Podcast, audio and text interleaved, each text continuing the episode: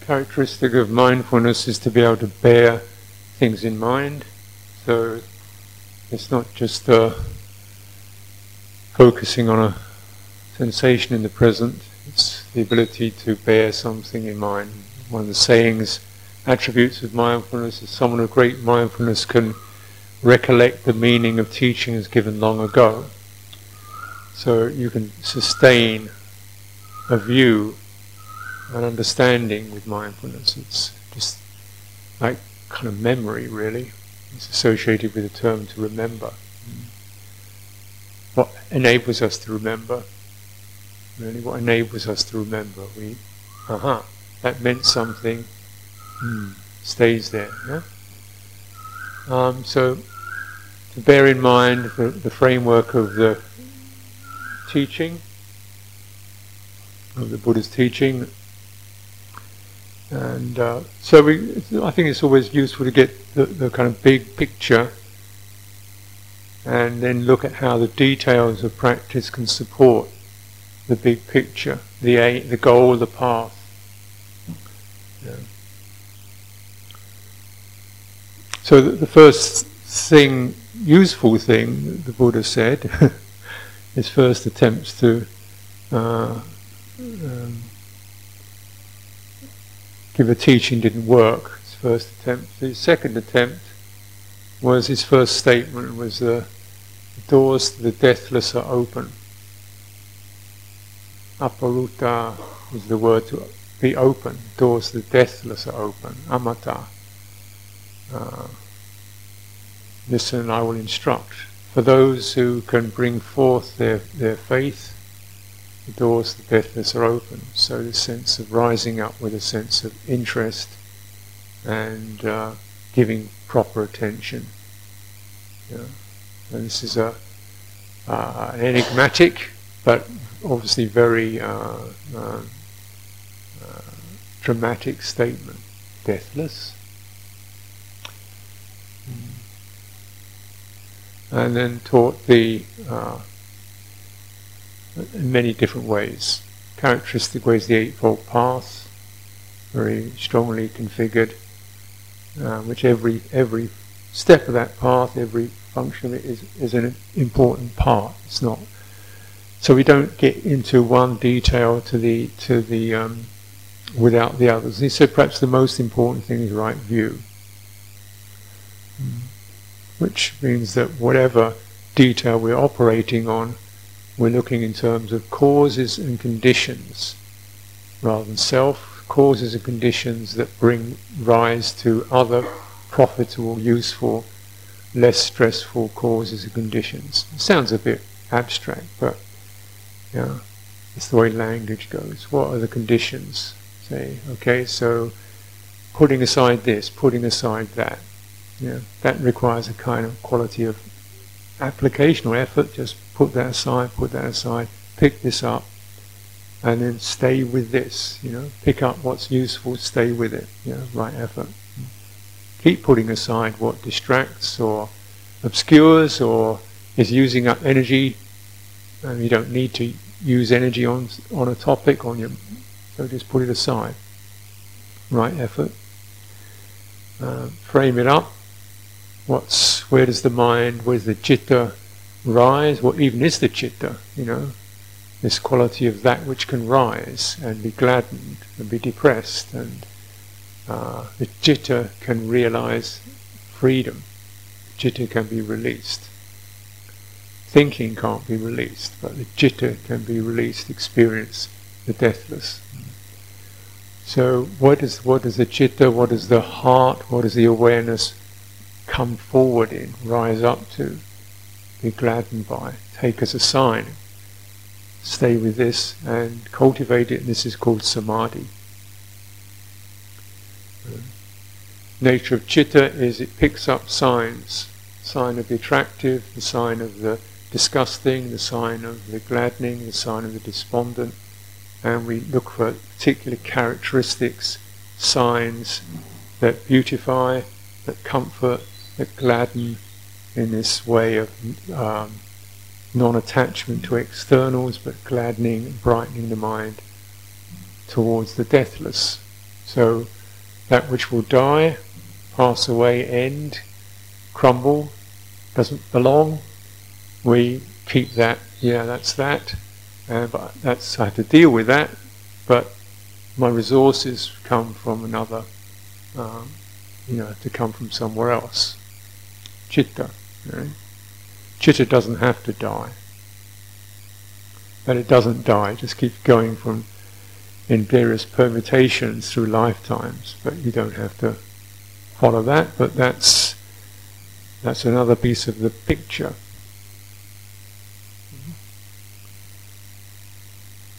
So with this samadhi is, is right there, you can't skip it, and uh, this gives rise to panya, wisdom. So you can't. So these are things one cannot one cannot do without. Uh, and so for a meditator must, uh, uh, for someone intent on realizing the deathless, touching it, even approaching it, even, you know, because anywhere we're approaching, we, we're lessening the burdens of the chitta. Should bear in mind there are called eight, no, eleven doors to the deathless. Uh, eleven doors 11 entry points, and these are called the four jhana, and um, the four Brahmavihara, these, me- called, these measureless abidings we've been chanting, and three immaterial um, states that can be uh, entered through formless states can be entered through samadhi. So there's eight, sorry, there's eleven, and mm, you know you don't have to go through all eleven. You go through one. so you don't get too overwhelmed by it all. Uh, now, uh, you know, the sense of unifying, so the mind has to be unified on a theme in order to go through that door can't be dithering, scattering, worrying, so on. And this is what the samadhi factor is about, unifying. And the quality uh, that's associated with that is called jhana absorption. Uh, so you can't really get very far.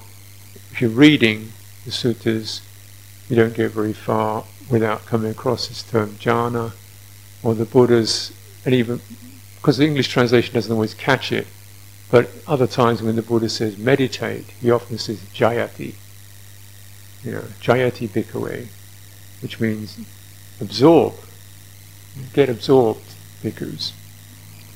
Yeah. So it just says meditate bhikkhus, but really, you know, this this jhana jaya is the is the word that's used, and not really much Samatha, Vipassana, not much. Vipassana's often, they they are kind of there, but they don't play such a predominant part in the language structure of the Buddha's, uh, the early Buddhist teachings. These are details. Absorb. Now, the difference between absorb and concentrate, if you just and again, we're dealing with words here and translations of words, but just I find there's something quite distinctive. That concentrate is generally something that I, I know to do when I'm doing a problem or, or uh, you know a puzzle of some kind. There's a sense of sort of tightening up a bit, tightening up to get that strong focus. So concentration, as an ordinary experience to me, is is a process of narrowing attention and sustaining attention on a point. Uh, yeah. so there's a certain holding that point. Absorption is different. Absorption is like a sponge. Now, if you squeeze a sponge tight, it doesn't absorb. You know, it does exactly the opposite. That's how to make it. You have to get the sponge to absorb. You have to let it open up, then it takes in, and as it opens up, it gets larger, doesn't it? Hmm? You know, it tends to expand because it's absorbing water and it expands. Yeah? And the image of the Buddha used of what's called the first jhana is is this. Uh, it says it's just as a, uh, a person occupied make make you know preparing a bath gets the powder, bath powder and water, and he kneads it, presses it into the sponge, so it becomes kind of fluffy and foamy. He says this is uh, so this so there's not one part of this sponge that isn't pervaded by this frothy, creamy substance. Yeah, there isn't a single part of it; it's completely absorbed by that. And it says similarly for one who cultivates the, the first jhana, there isn't one part of one's body that is not drenched and pervaded by the subtle pleasure that is born of withdrawal, viveka, and dependent upon um, vitakka, bringing to mind, vichara, handling, sensing, feeling, piti, a sense of gladness, and sukha, a sense of ease. Yeah. Right.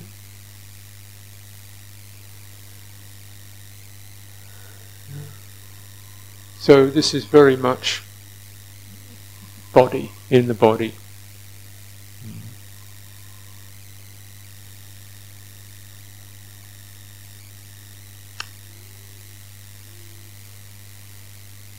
Another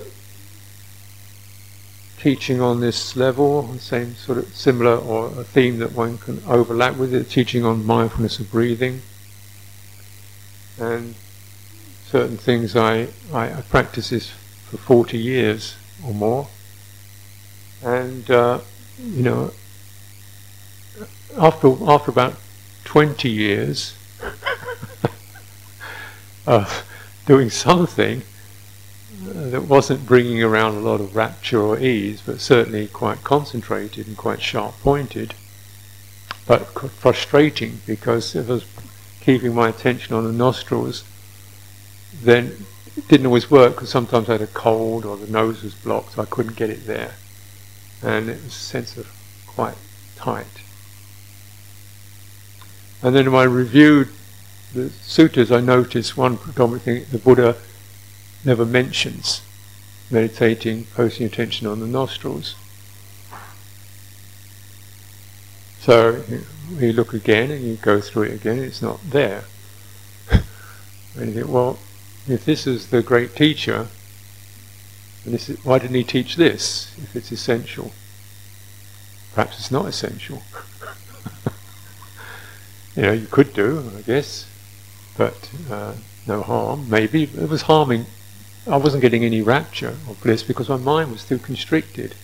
Mine was not absorbing; it was tightening because the whole impetus was attention. Attention is the ability to form a focus.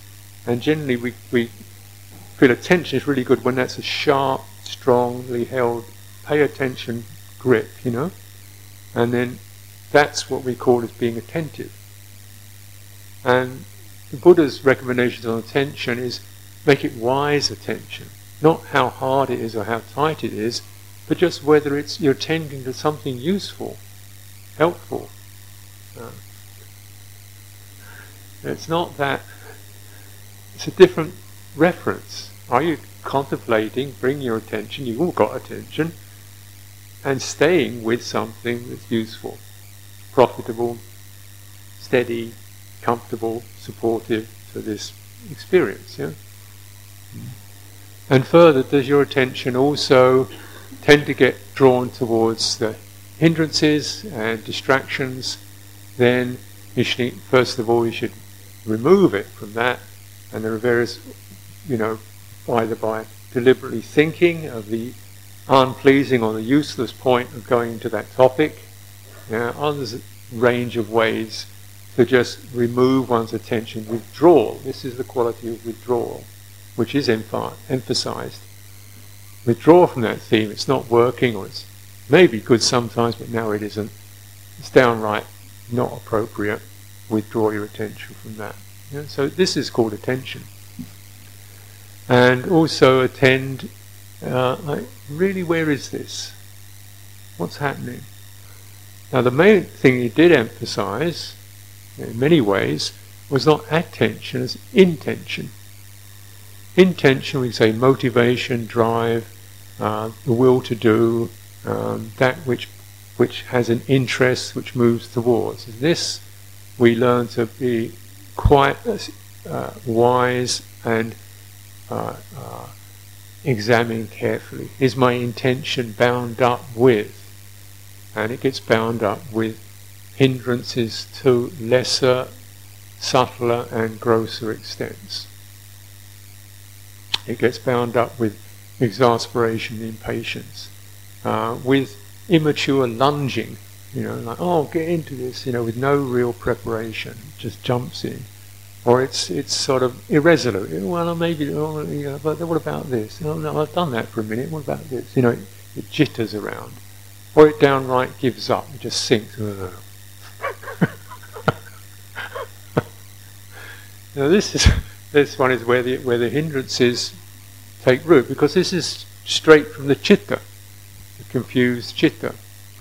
So we get our in- intentions not just as, when I say intention, doesn't mean what we deliberately plan, but where our chitta moves, where our heart inclines, and be quite honest about it. Because you don't do yourself any favours by, um, you know, self delusion. I, never experience ill will. Uh, you know, like when it's happening, notice that it's a, it's a disease that comes into the chitta. Be a wise person knows when you get the symptoms, don't let it breed. You turn it. So this is intention. And to the point where intention becomes one pointed, ekagata, means you've only got one real aim in mind. And you're bearing that in mind. Mm-hmm. And this also is, a, is an important uh, factor or something that becomes conscious, more apparent as one as mind steadies down. There's one theme to bear in mind, ekagata. Your intention is one pointed. It doesn't mean a little point like a pinhead. It means that's an attention. Your intention is one pointed. Yeah. And therefore your attention follows that, wherever that goes. You lead with intention, attention follows.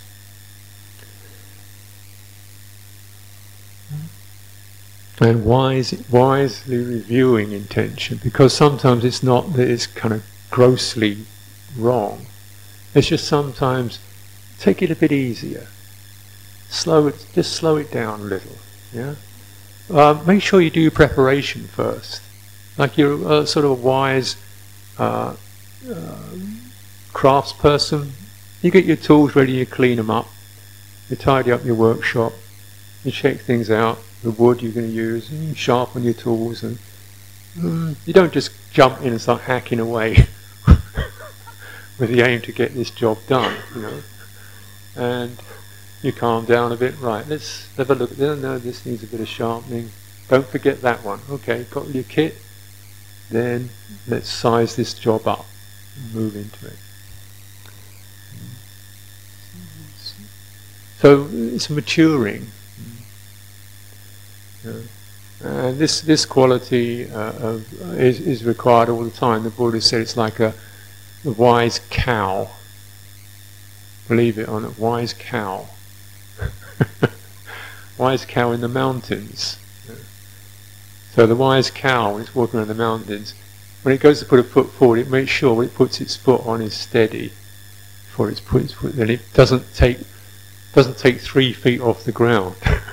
it only has one foot off the ground. It puts that down. Yep, that's steady. Okay, and then move the other. Foolish cow just oh here we go. Whoop, crash over the edge of the.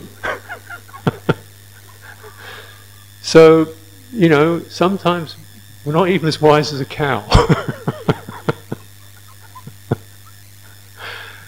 And this helps us to get an understanding also what wisdom means. It's not just this intellectual wisdom, which has its value, but wisdom is like the wisdom to know how to walk in a jungle without stubbing your toes on roots, how to not wander into ants' nest, how to not to get bitten by a centipede, how to, you know, you've got some savvy, you've got some know-how. And through this you begin to discern uh, aspects of experience that often we don't have common words for. This is why some of the Buddhist concepts are a little bit tricky because they're trying to wrap some English words around things that we don't. Have, they're not common or garden terms. They're not. They're not. You know, even intention, cetana. Um, and so you just need to know things like stress, absence of stress, what factors is it getting brighter, darker, steadier, more comfortable, you know, whatever it is, because this must lead to a, a sense of unification. Now, with the going back to breathing, the breathing process, just a few remind, reminders for people who are interested in this, want to cultivate it. The Buddha says never says breath. He doesn't say watch your breath. Um, so the, it's a process. So breathing is a is a process, isn't it? It's not an ob, it's not a you know, little thing that moves around. It's a whole bodily process. Yeah. And he constantly every there are 16 uh, phrases that he uses to, to track this experience, and every one of them, it's always got this phrase breathing in, breathing out. Breathing in, he knows a long breath, breathing out, he knows a long breath. Breathing in, he knows a short breath, breathing out. So, very clearly, the strongest unifying characteristic is breathing in and breathing out. So, we must be yeah, uh, wise about what's the difference between an in breath and an out breath.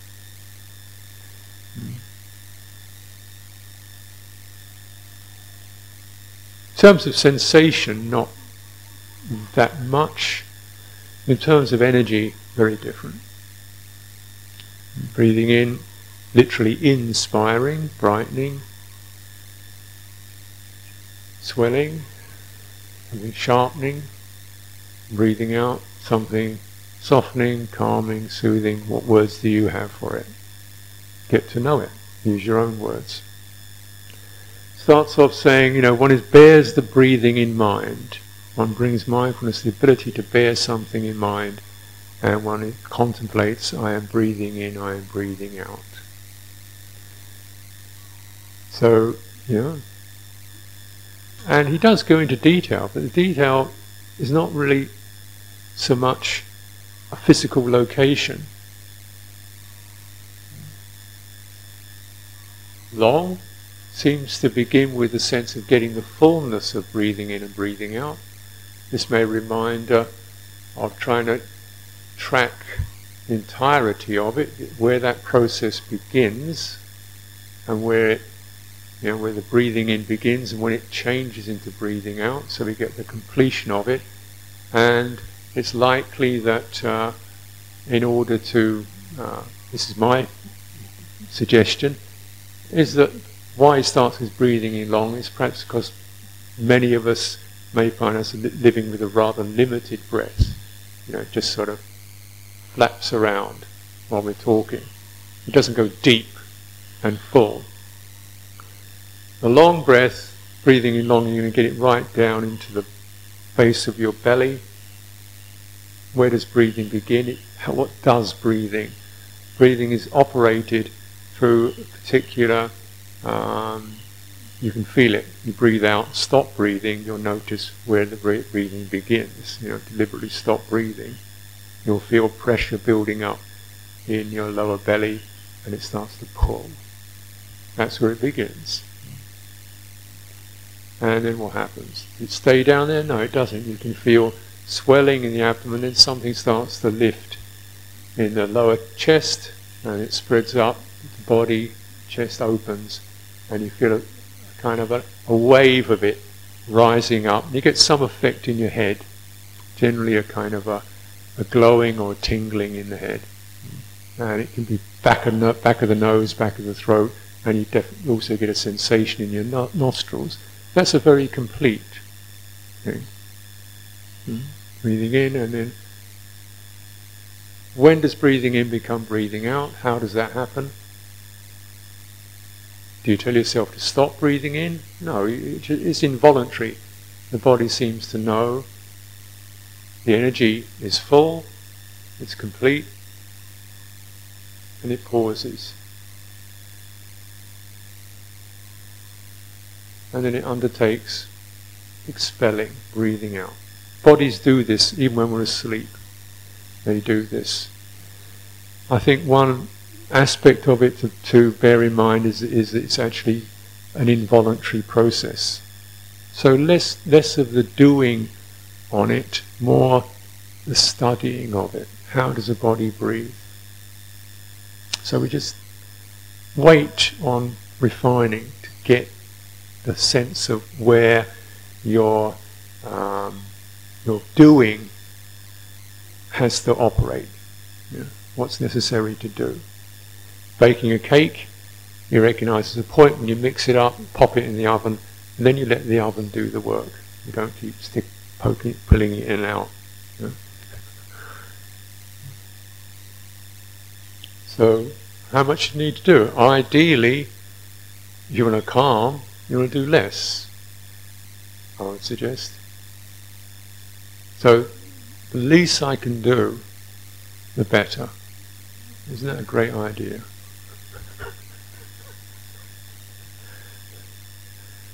That's something I have to do, you know, just holding the body, staying with it. That's it, that's plenty.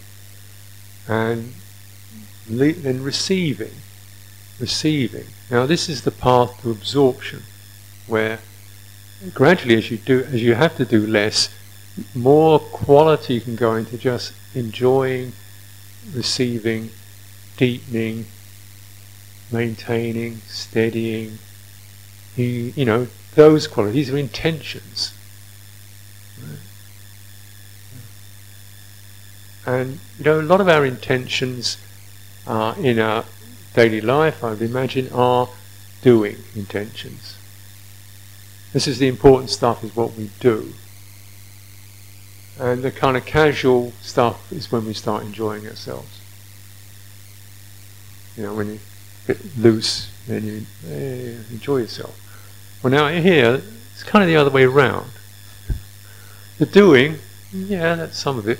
The big thing to be take is to enjoy. Know, so a very careful, deliberate enjoying. Uh, this may be slightly surprising. But the Buddha says this is not something to be negligent about, afraid of, fearful of. Oh, I'm getting lost. No, he said, I encourage you to to enjoy this. Because the mind enjoys opens and softens. And now we're opening and softening to something that is skillful, blameless, and deepening. And it helps to, in many ways, to shift our background perception of what a body is. Because we see this, these things moving around all the time, we look down, there's this thing here, and so we say, well, this is my body.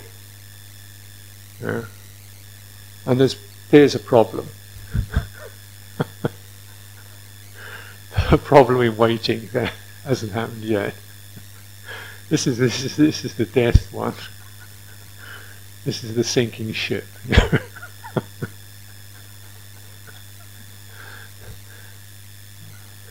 Paintwork starting to flake off.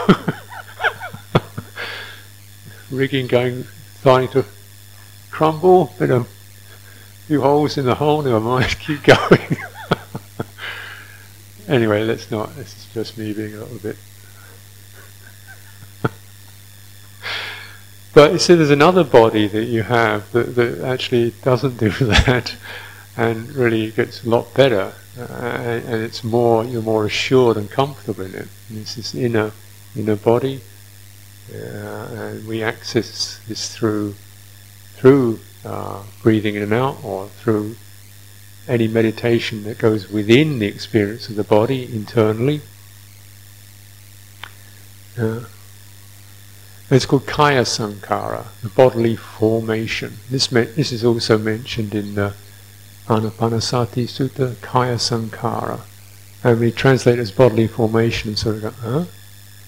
Bodily You know, sort of it's halfway there, but what does it mean? Bodily formation. but it says, you know, several things. First of all, when the breathing begins to settle a little more, becomes less, uh, becomes quieter, then you attune to the entirety of what you experience in terms of your inner body. Uh, so you feel then it becomes a matter of there are certain pressures, certain heats, certain movements, certain tinglings, certain spaces, certain solidities, certain fluidities.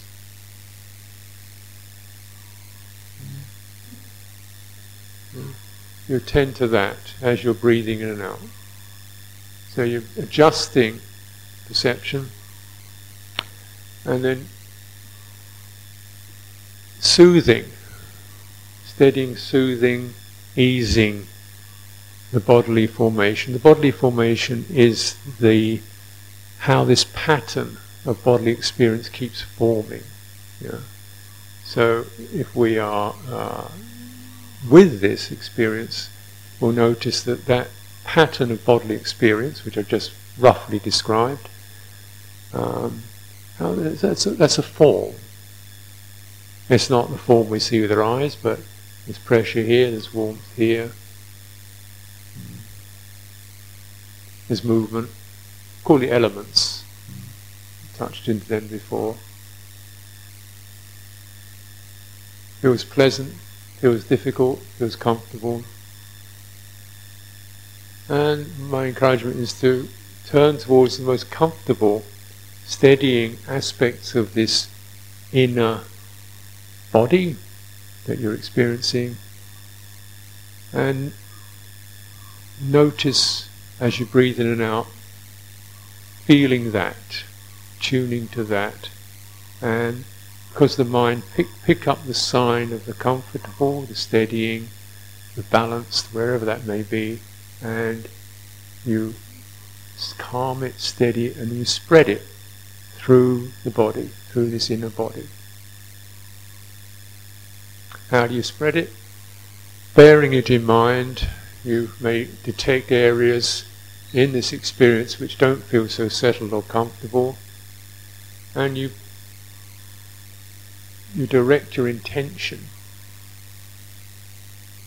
So having steeped your chitta in something helpful, even if it's a, not completely drenched and saturated, it's got some quality of, of something comfortable or you know profitable, you direct with your intentionality, direct this towards areas that are not so comfortable, towards perceptions and experiences that are agitated, tight, flustered, overcharged, buzzing, stiff.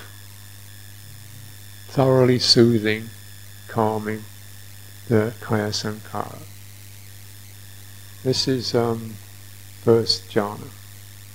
As this occurs, you know, we are beginning to absorb in, into into this experience, and it's rather like, you know, grooming a horse or or combing your hair. There's a sense of just you're not struggling and tearing it out by the roots. Uh, you just find the knotted pieces and you just keep stroking through, stroking through, stroking through, and uh, remember to to stroke through. Don't just hit the tense piece like tearing your hair out, you know, because it's a bit tangled. You kind of soften it, loosen it, gently it, try this way, that way, and just keep brushing, brushing, brushing. So a bit like a, a rather like a massage. And this yeah, is, a, is a skill and a cultivation because it requires the wisdom of a masseur or the wisdom of someone who's grooming to know you know, how much pressure to apply, uh, what qualities to bring into that. So you learn some very direct, practical wisdom with that. But wisdom is not separate from samadhi or jhana. It's, it's necessary.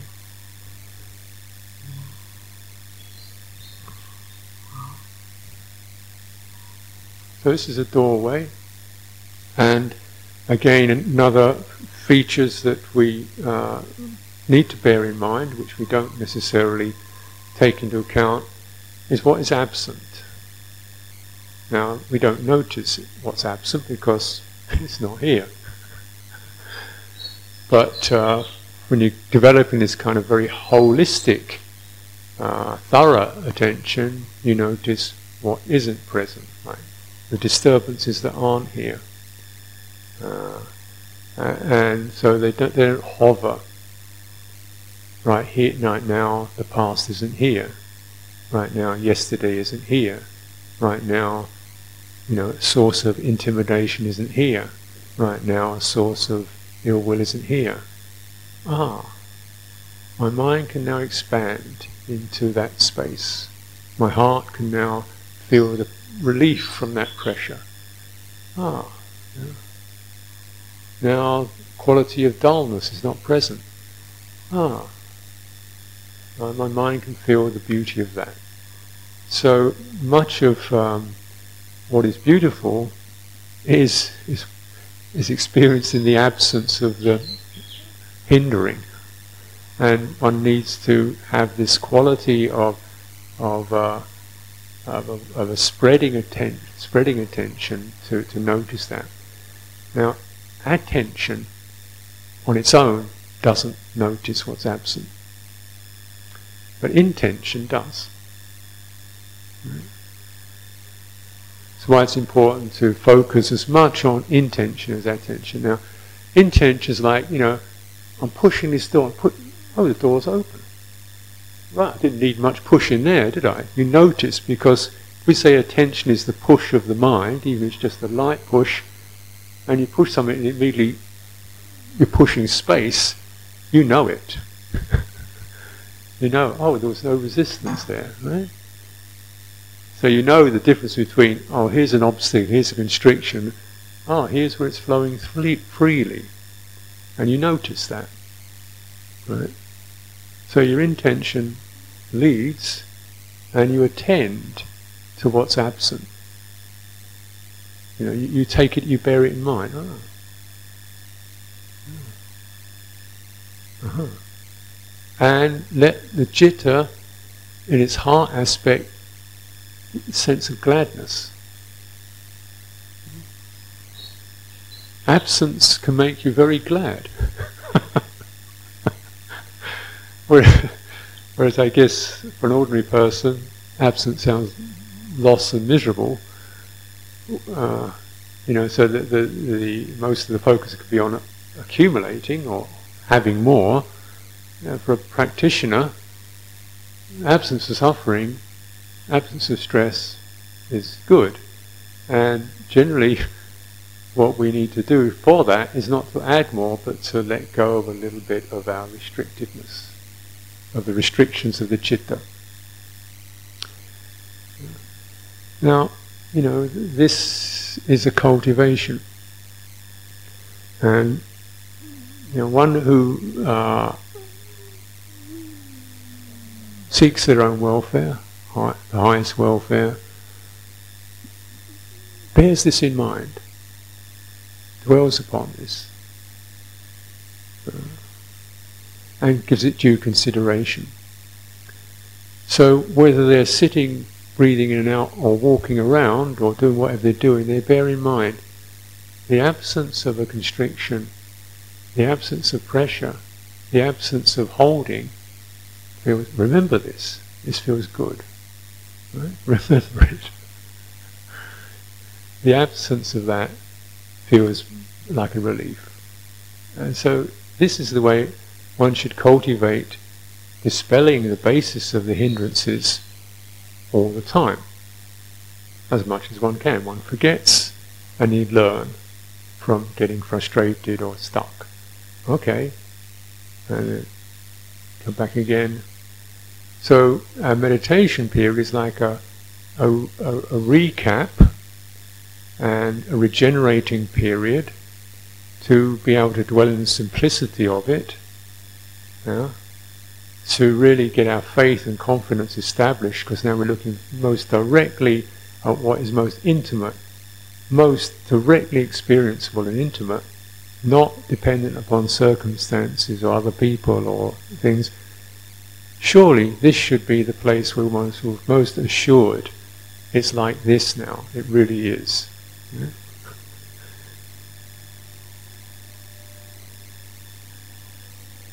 Hmm? When one's in- intention is not hasty, not grasping, not rushing, not biased, not not you know corrupted, and it experiences this. And the very the most simple involuntary process that we have, breathing in and breathing out. Surely this is not a delusion. Delusions are activities of mind. They're the mind turning things the wrong way, turning things upside down, seeing self where there isn't self, seeing happiness where it isn't there, seeing constancy and stability in something that isn't constant, seeing that which is beautiful in that which is not inherently beautiful. It needs beautifying. Yeah. By itself, it's just what it is. We can beautify our bodies, but they're just what they are. They're not necessarily ugly, they're just this is a body. That's what they are. You know. but then there is the beautiful, uh, but we need to find the right place for this the beautiful, the refreshing, the brightening. One feels a sense of gladness. And it's not created, fashioned, adorned. It's a simple, bare quality uh, that can be uh, accessed. Why this is a door to the deathless? Mm. Because this uh, means we're then abiding in something or qualities uh, that make the mind sharp, clear, comfortable, and we begin begins to notice you know, uh, measurelessness. Like the absence of qualities is measureless. Qualities are measurable. The absence of ill will is measureless.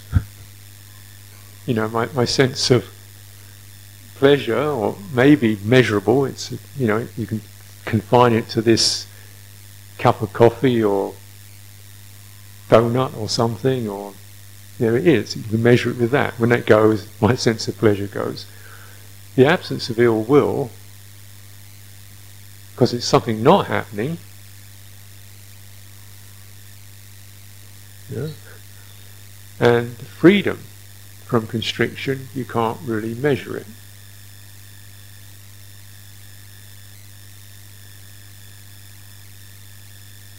So the measureless, though the measure, that which can be measured has to be carefully handled, the measureless is something we can relax into, enjoy, feel a sense of gratitude, awe and respect for. How beautiful this comes, this is this, this is here.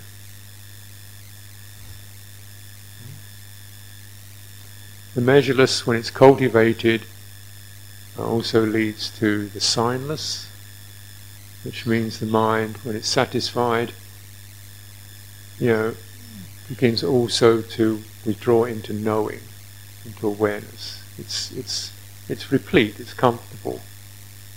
You know, like you've had your dinner, you're satisfied. That was lovely, and now you withdraw into something more ease and peace, mind. Yeah.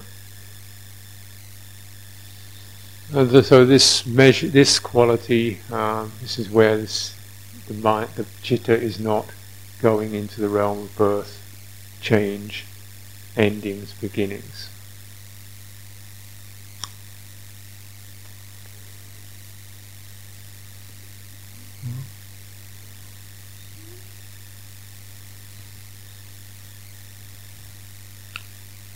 So, just to be pragmatic again, find out what's necessary.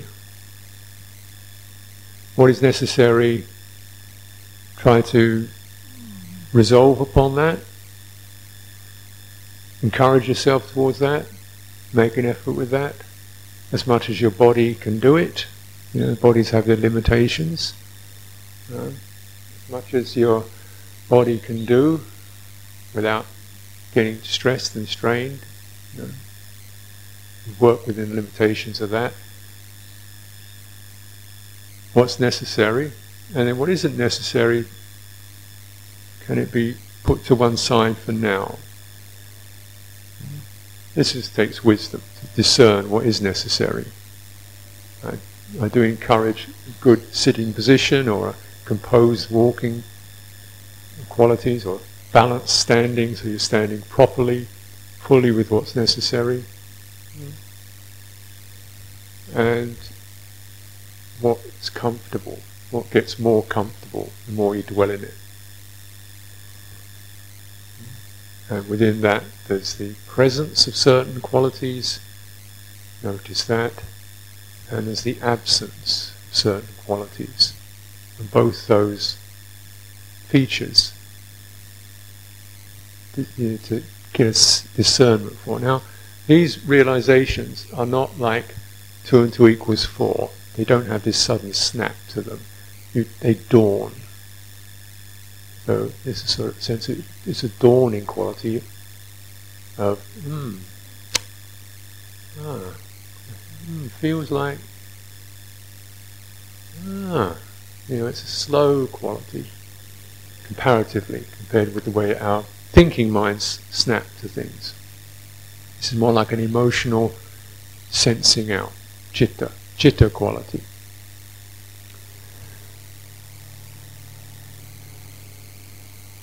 So when I'm saying things like take a pause, again, notice the absence of my voice,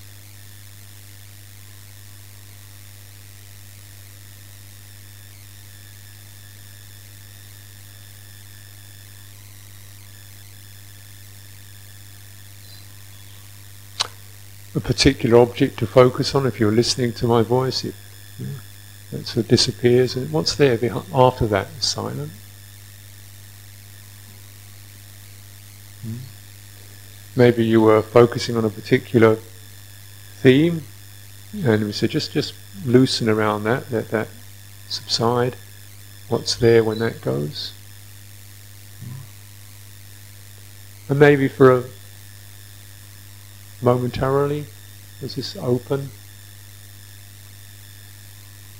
Something else arises. Notice those open moments.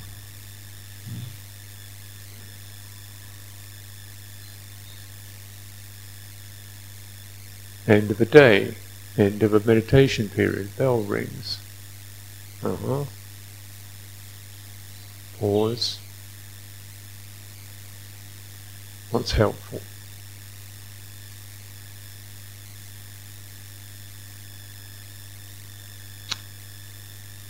When you're walking, notice the pressure of your foot hitting the, touching the ground, sinking into the ground a little. Notice the sense of when the leg rises. Oh, that sense has gone. Stay with it. Stay with that sense of the lightness and the flow and the movement and the pressure happening again when your foot touches the ground and presses on it. Mm. How much is it necessary? We're not stamping, we're not marching, we're not digging our heels into the ground. There's the settling of the foot on the ground and then the release of it. Notice the releasing. Yeah? So it's, it's a wide span of attention. Because your intention is to cover all of it. Thoroughly cover all, all of it. This is unification. It's not this, oh, and then that, and then this, and then that. Then we begin to recognize the measurable arises within the measureless, dissolves within the measureless, arises within the measureless, dissolves within the measureless. Yeah. And you've got a, a, a, a, a com- I think that's very comfortable. So let's have a pause.